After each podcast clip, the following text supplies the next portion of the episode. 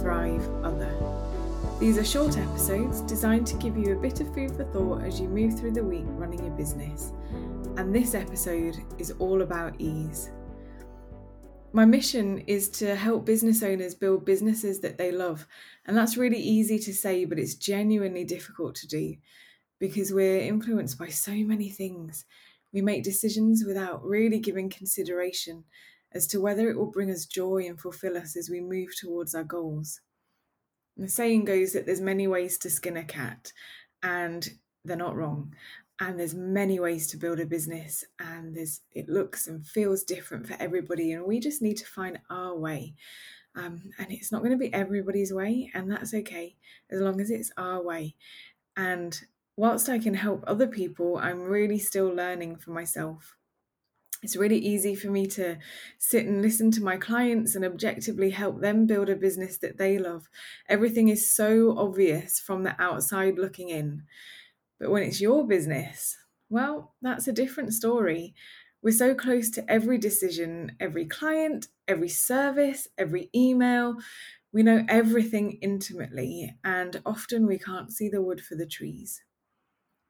My word of the year this year is ease, and you know that that was an obvious one for me given the year that we've had, and I thought it would help me build ease into my business if I focused on it um, but instead, I'm in March, heading towards the end, uh, and I'm still running at 100 miles an hour every day.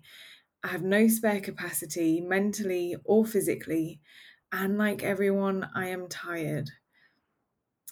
Today, I started coaching with Jo from Mad in Sad Club, and she made a statement that hit me quite hard. Um, she said that overestimating our capacity in the short term reduces it in the long term. And isn't that the truth? Um, I've never really thought about it in that way before, but if we burn ourselves out now, now we have nothing to give later, right?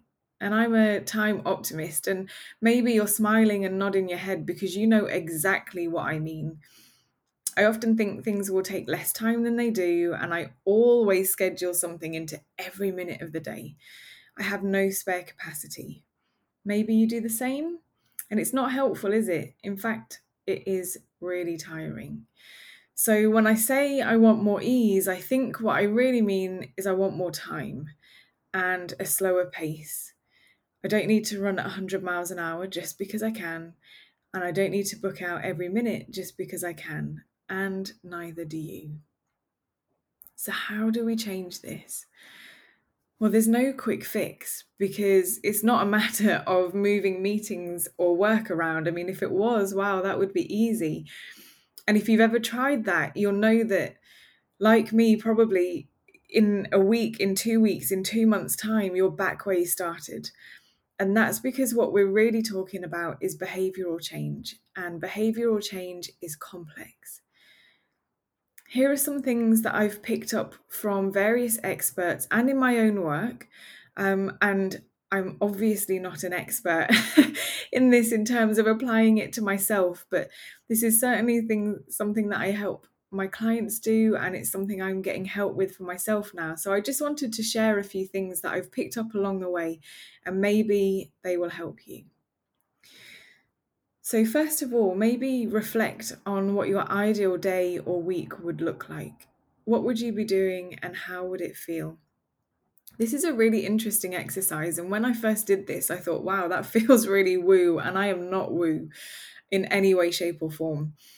Um, but actually, it's super helpful because it made me realize things that I hadn't included in my practical planning um, when I could really see myself moving through my week and the kind of things that I wanted there to be and not be as well, which was really telling. So have a think about that and then look at where you are now. What is going on? What is good that's happening? You know, we need to acknowledge that not everything is unhelpful that we're doing. Some things might be really good, but perhaps there are areas that need to shift. And what are those areas? And something which cropped up in my session with Joe from Mad in Sad Club today was what are your truths? Um, and this was really interesting Because if you're like me, maybe part of your brain knows the truth. It knows that you are earning enough. It knows that you're booked up for the next few months. It knows that you have enough inquiries coming in. And yet, we still push ourselves to do more and more because why? Because we worry that it'll stop. Maybe that's the self employed doubter kicking in, um, and it's not real because we have evidence to the contrary, but we don't listen to it. Those parts of the brain just don't meet up. Um, so that was a good learning for me was what are my truths? And also to get them in front of me um, in a visible place as well. So maybe that would help you. Also, this is something that I work through with clients. What can you do to create time and space in your business? Um, automations, outsourcing, reducing your outputs, increasing your pricing, switching from one to one to one to many, or at least including some of that in your services. There are so many things we can do to create time and space, but the challenge with doing them is that it takes time and space to do them. And so we actually have to buy out the time and take it away from something else so that we can make these changes for the benefit of ourselves and our businesses. And then also thinking about what boundaries we need to put in place with ourselves, with clients, and what is there that is really encroaching on that time that we want to take back. Now, the trick to all of these things is to maintain the change whilst we continue working towards our vision. And honestly, I could sit here and share all the success factors of behavioral change with you. But the reality is, when we're doing it for ourselves, it is so different. And the things that work will be different for different people.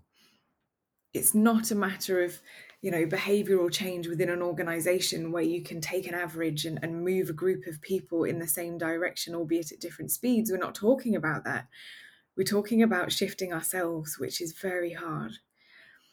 So maybe there's a combination of things that you can do and, and I can do. Maybe it's, you know, a vision board of that ideal day or week or a set of metrics that we measure regularly or an accountability buddy or a coach or the truths printed and stuck on the wall or surrounding ourselves with like-minded people blocking out time in our diaries and writing notes to ourselves and you know don't move these this time on, on pain of death or whatever we need to put into our diaries to, to defend that time. Maybe it's one or a combination of those things. But the best piece of advice that I heard about behavioral change when we are doing it to ourselves and in this type of context was from Arianna Huffington.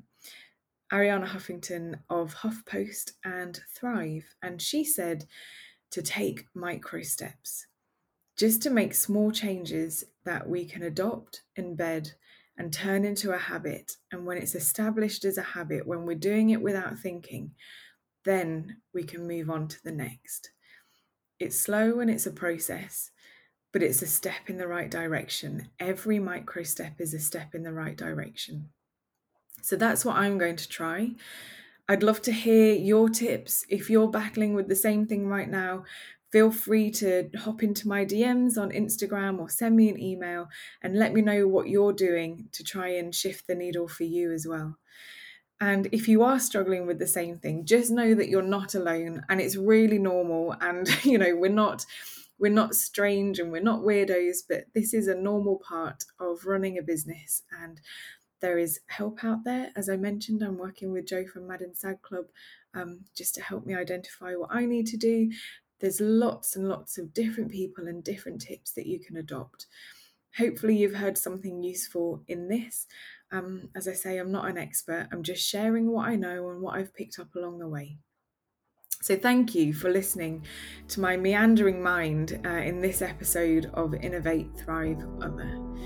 Don't forget to share where you're listening and tag me so that I can connect with you. I'm Innovate and Thrive Co on Instagram Take care, and I'll see you soon.